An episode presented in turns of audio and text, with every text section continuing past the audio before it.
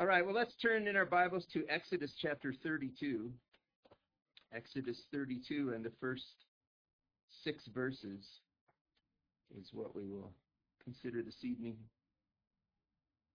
Exodus 32, beginning at verse 1, and we'll read through verse 6. I'm reading from the New King James Version. This is the living and active word of our Lord. Now, when the people saw that Moses delayed coming down from the mountain, the people gathered together to Aaron and said to him, Come, make us gods that shall go before us. For as for this Moses, the man who brought us up out of the land of Egypt, we do not know what has become of him. And Aaron said, Aaron said to them, Break off the golden earrings which are in your ears of your wives, your sons, and your daughters, and bring them to me. So all the people broke off the golden earrings which were in their ears and brought them to Aaron. And he received the gold from their hand and he fashioned it with an engraving tool and made a molded calf.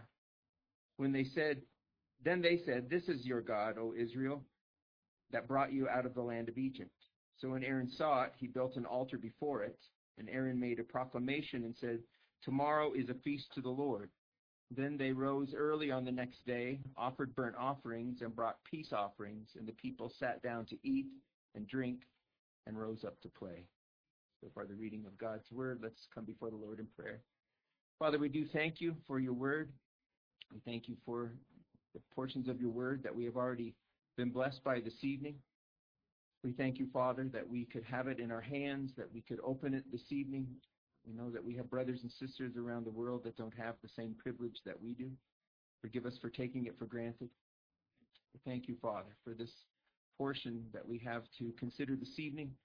We ask that your spirit would be upon me as I bring forth your word, that your spirit would be upon every soul here, from youngest to oldest, that we would receive what is of you, that we would understand what it is you'd have us to understand, that we would grow thereby to your glory. These things we ask in Jesus' name. Amen.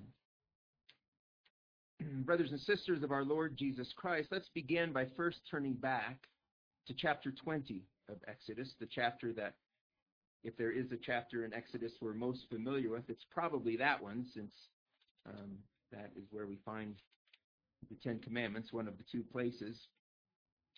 But let's turn back there and see what these same idolatrous people had both experienced and heard not many days prior to what we just read. So in verses 1 through 17, we have the moral law of God as it's summarized in the Ten Commandments, and then picking up at verse 18, of Exodus chapter 20. Now all the people witnessed the thunderings, the lightning flashes, the sound of the trumpet, and the mountain smoking. And when the people saw it, they trembled and stood afar off. Then they said to Moses, You speak with us, and we will hear. But let not God speak with us, lest we die. And Moses said to the people, Do not fear, for God has come to test you, and that his fear may be before you, so that you may not sin. So the people stood afar off, but Moses drew near the thick darkness where God was. Then the Lord said to Moses, Thus you shall say to the children of Israel, You have seen that I have talked with you from heaven. You shall not make anything to be with me, gods of silver or gods of gold, you shall not make for yourselves. So just weeks before what we read in Exodus 32, that's what those same people, they, that's what they experienced that's what they heard while at the foot of Mount Sinai. Now turn forward a couple chapters from there to Exodus chapter 24, where we'll be reminded of what they then said by way of promise to the Lord, beginning at verse 1 of Exodus 24. Now he said to Moses, Come up to the Lord, you and Aaron, Nadab and Abihu, and seventy of the elders of Israel, and worship from afar. And Moses alone shall come near the Lord, but they shall not come near nor shall the people go up with him. So Moses came and told the people all the words of the Lord and all the judgments. And all the people answered with one voice and said, All the words which the Lord has said we will do.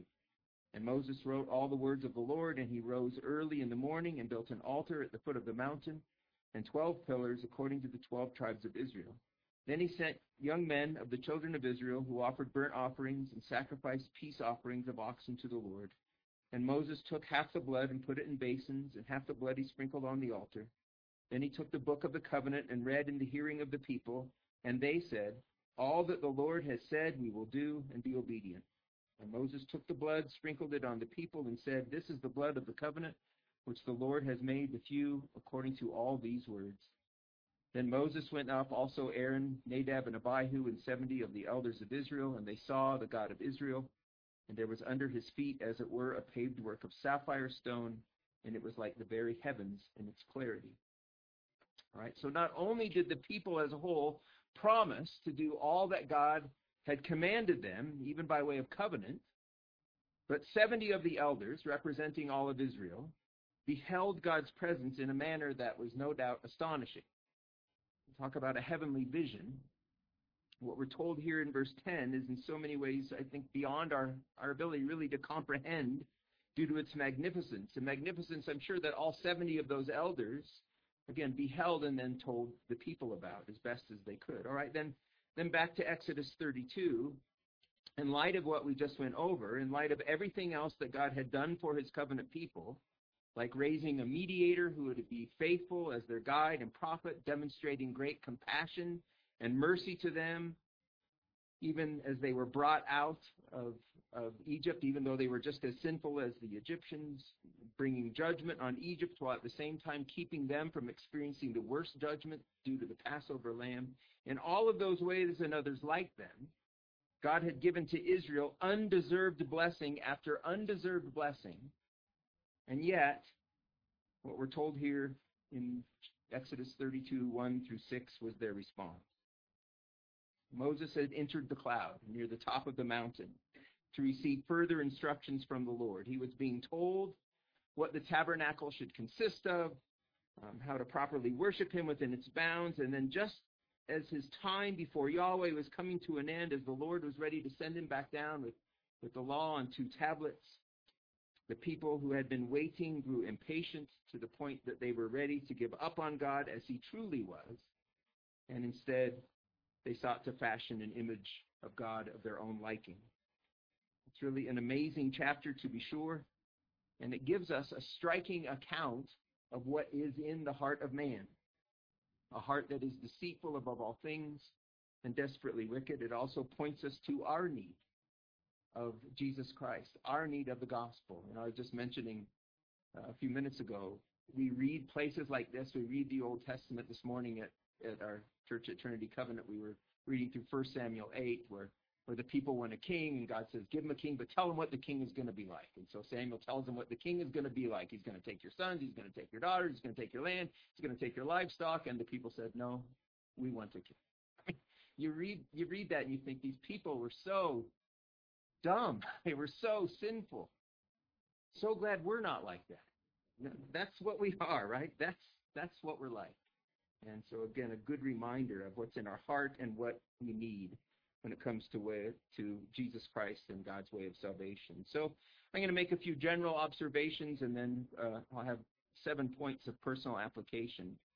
First, then, we're told that when the people saw that Moses delayed his coming down, that they then gathered themselves together unto Aaron. And the original Hebrew for gathered themselves together, I believe that's one word in the Hebrew, is what is used to describe gathering people together for religious practices or religious purposes, which is obviously what they had in mind.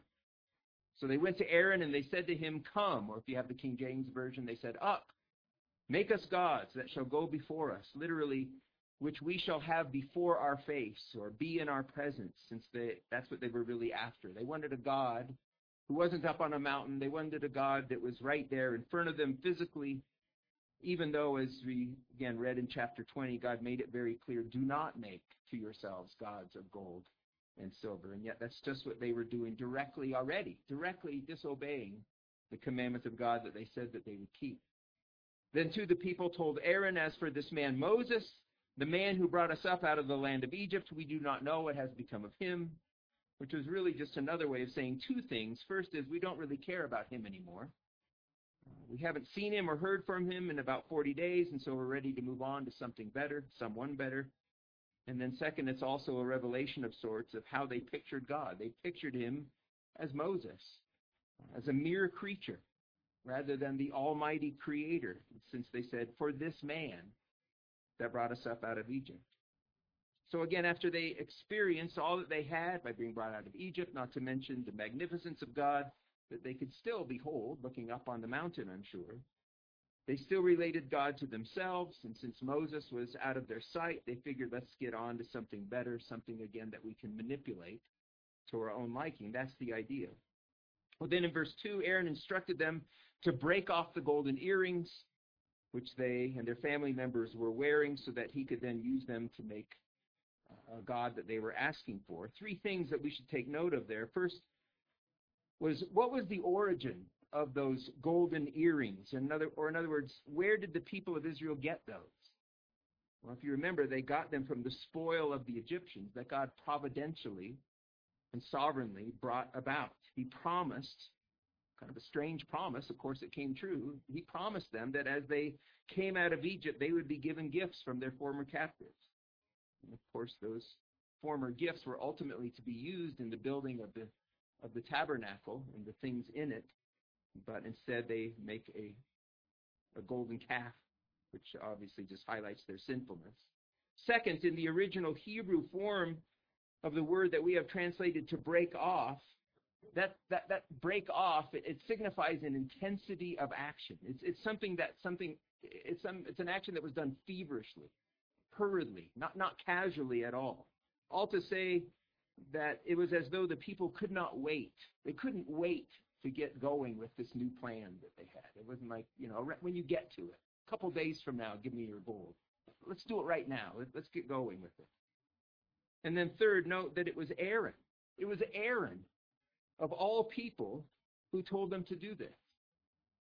Now, perhaps he was thinking by asking such a request from them that he thought, well, they're not going to be willing to give up those things and then I won't have to proceed any further. At least that's what some people think.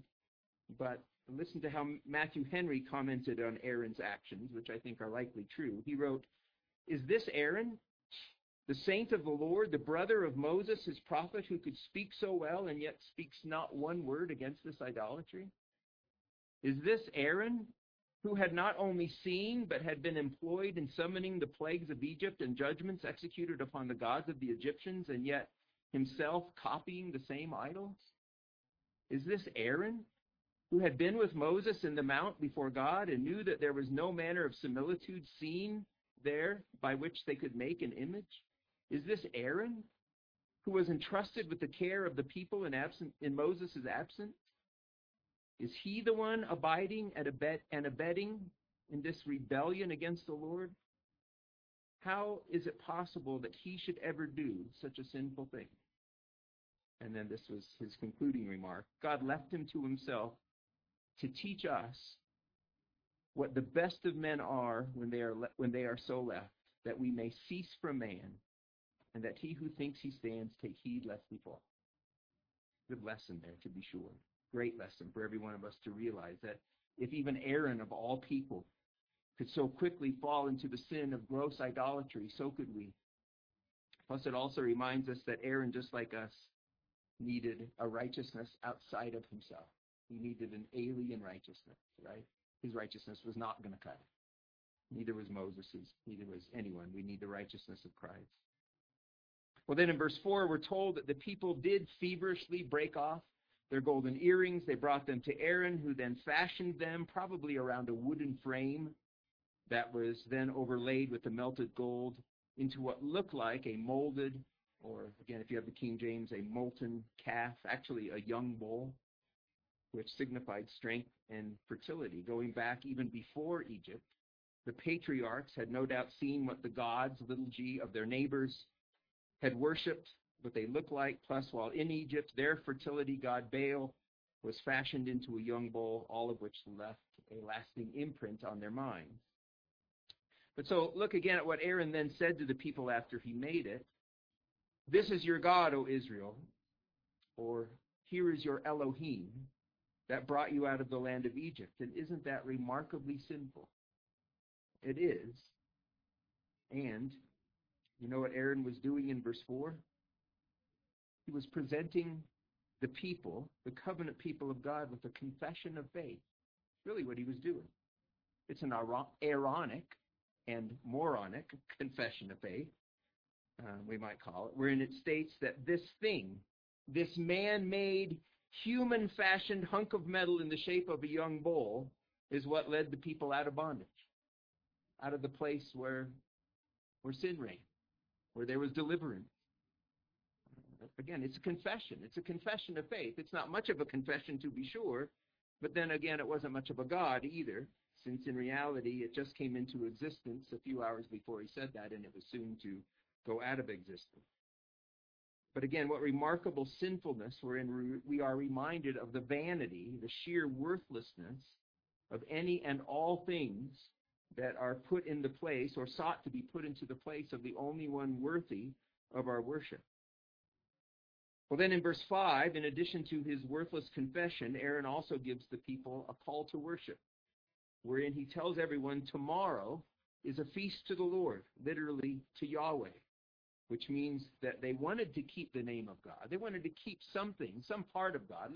Let's not abandon them altogether. Let's give some form of civility, as it were, or some form of reverence in that way. But they also, again, wanted to bring God down to their level so that they could control. They didn't want a sovereign God who preserves and governs all their creature, all his creatures and all their actions. They wanted it more like they would control him. Then lastly, in verse 6, we're told that the people rose up early on the next day, obviously excited for the worship of this God of their own making. When it says that they ate and drank and rose up to play, it's very likely, a lot of commentators state this, that that probably involves some sexual sins, since again, that was what was commonly practiced when it came to the, the Canaanites and the Egyptians worshiping a calf-like idol. Uh, sexual activity done before a fertility god was a means of stirring up the god or gods, making them happy, so that the woman would be, the women would become pregnant and the, the fields would then yield good crops. All told, it was probably a worse sight than we could even imagine. Right? I mean, we, I think we could probably picture a little bit in our minds. I think how degrading this was. How vulgar, how terrible. What are these people doing? How could those people be that dumb? A few weeks before, they were, they were in the presence of God. Their elders came down and told them this.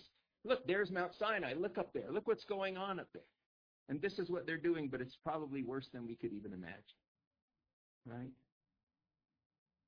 Filled with simple actions from people that had absolutely every reason and every cause to wait upon Moses to come down from the mountain with the word of the one who truly did bring them out of Egypt, out of the house of bondage, who continued to bless and demonstrate his goodness to them, but instead, again, they grew impatient. They decided that they knew what was best, even though it was contrary to the word of God, that they heard and again covenantally agreed to obey. All right, well, so let's think now of seven ways in which we can, and I think we should, apply this passage to our own lives. First, what was the reason again that led the people to tell Aaron to build them a new God? In many ways, it was their impatience, according to their timetable. According to their timetable, Moses should have returned. And so when he did not, it was time to move on to something else, and they figured they were wise enough to know what that something else was. But now listen again to some words from Matthew Henry and see if it isn't that we might be tempted to do the same thing concerning our mediator, Jesus Christ. He wrote, Misinterpretations of our Redeemer's delays are the occasion of a great deal of wickedness. Our Lord has gone up to be in the presence of God for us. The heavens now conceal him from our sight so that we might live, how? By faith. There has been a long time. I'm sorry, there he has been a long time. There he still is. Hence, believers suggest they know not what has become of him and ask, Where is the promise of his coming? As if, because he has not come yet, he would never come. Weariness in waiting betrays us to a great many temptations, but he must be waited for though he tarry. And again, we can think, oh, those, those Israelites, I, I can't believe they would do that. You know, we hear, we hear in numerous places in Scripture, Jesus says, I'm coming quickly. Again, we're going through Revelation at, Trinity Covenant Reform. This morning we were in the Church of Philadelphia. And one thing Jesus said to the faithful church in Philadelphia, Behold, I'm coming quickly. You think he said that to the church in Philadelphia, maybe around 100 AD. What, what does he mean he's coming quickly? Coming in his perfect time. And we don't know when that is. It's not for us to, to indulge in sin. It's for us to wait upon him in a holy manner. So again, those are good words from Matthew Henry, since we can think on those things in that way. Of course, the reality is he is coming again. We don't know when, but we are to wait in faithfulness. Second, while reading this, I wondered more than once how the whole sinful idea of fashioning a new God ever got started. And of course, I don't know, but probably someone was sitting in their tent and thought, you know what, I have a good idea. Moses has been up there a long time. Let's build something that's more like what we can manipulate. So they went over to the next tent over and they told them, and then they went over and told their friend, and, and then they told their friends. And before long, as sin often does, everybody got stirred up and, and it spread through the camp like wildfire. It was the popular vote of just about every soul there. Again, that's how sin so often starts, even in our own hearts right? One small voice. We can be sure, well, I'm done with that sin. Lord, forgive me for that sin. For having, forgive me for having my mind in the gutter for that half hour. I'm done with that. I'm not doing that anymore. Five minutes later, just a little twinkle of thought comes up. Oh, oh, maybe, yeah, maybe that, and then and then that produces another one, and we don't stop it, and and there it goes. Right? And I don't know how it, how that idea, let's make a golden calf started, probably in a small way, and spread like wildfire. That's how, again, sinful actions go. As the old saying goes, sin eventually costs us more than we want to pay, keeps us longer than we want to stay, and takes us farther than we want to go. Third, I read an article a while back titled, Worshipping a Golden Calf on Sunday is Relatively Easy. That was the title of the article. And the article of that the author of that article wrote that because none of us are bystanders to idol worship, we need to be aware of idolatry's subtle means of drawing us in. And of course, be be attuned to that, even when we would think, well, okay, I get that sometimes. The again, the article is about when we're worshiping together. And so, for example, he wrote how we need to be sure that we're not like those who fill the pews in order to exalt the rhetorical skills of the preacher, or that come to enjoy the spiritual exercises of our fellow worshipers. And I think by that he means, well, I really come just for the social aspect. You know, and, and social aspect is something. We like to fellowship, right? That's a good thing. But you know what the number one question in ethics is? Why? The number one question in ethics, why? Why are you doing it? It's not so much that you're doing it, why are you doing it? What's the motive behind it? What's your desire behind it? It's good to worship the Lord. Why are we there? Why do we come to worship Him? Why do we open His Word together? To glorify Him, to worship Him. He added, we, we need to be sure that we tithe with the expect that we do not tithe with the expectation of return from heaven's slot machine. That we don't dress to impress that we don't serve and lead to compensate for the inadequacies of our hearts that only Christ can fill. In other words, well, see what I'm doing. See, God must God must love and accept me because you see all that I'm doing. Well, God loves and accepts you because of Christ. Because of that, we worship the Lord.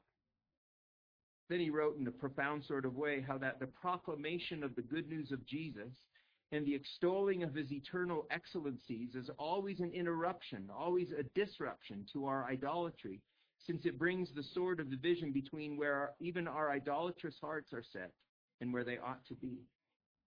I must hearken to the gospel, since it is the principal article of all Christian doctrine, wherein the knowledge of all goodness consists. Most necessary it is, therefore, that we should know this article, the principal article of all Christian doctrine, the gospel, that we should know it well, teach it to others, and beat it into our heads continually. And we might say that the people of Israel were involved in a worship war. Worship the true God through the true mediator, Jesus Christ, of whom Moses was a type, or worship a God of their own making, an idol, and unfortunately they chose the idol, and we have to be careful that we don't do the same thing in ways that we probably would never think of. Well, then, fourth, still by way of application, and thinking again about the feverish pitch, the passion that, that accompanied Israel's desire to partake in their idolatry, we need to do an evaluation of how passionate we are, how, how excited we are, how much preparation we give to the things of this earth that so quickly fade away. It can be the idols of our hearts, with the bosom sins, as the Puritans called them, as compared to the desire and passion and excitement we possess when it comes to the things of the Lord, like heeding his call to worship him.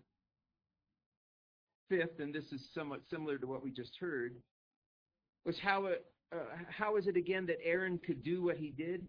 How could 70 elders who had recently been before Yahweh do what they did? The rest of the multitude and so forth? Well, for the same reason that we could. Because idolatry is an age old strategy of the human heart.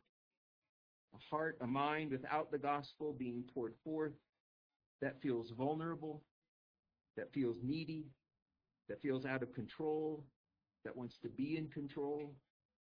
And so fallen mankind's natural remedy is not the gospel. It's to choose an idol over God. I'm sure you've all heard Calvin's famous words that our hearts are idol factories, ready to bring one forth, whatever it may be. Some of you may be familiar with Ed Welch's book, When People Are Big and God is Small. I just got the catalog from P&R Publishing, and there's a, a new revised version of that book. It's one of my favorites. I commend it to you.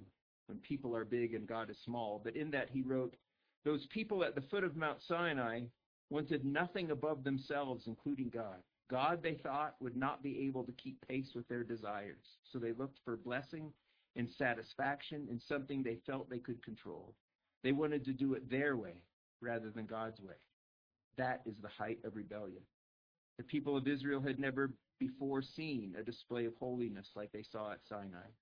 Such holiness left them feeling vulnerable and exposed. They became aware of their own shame. To deal with this holy terror, they, they, they fled to Christ. You know? To deal with this holy terror, their rebellious hearts, hearts searched for a God that was tame. And the golden calf certainly was that. So it is today.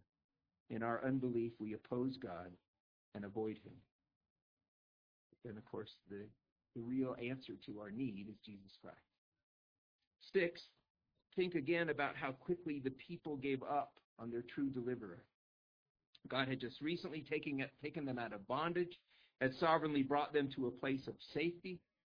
He had just recently given them words of blessing. He was getting ready to give them further words of blessing through their mediator.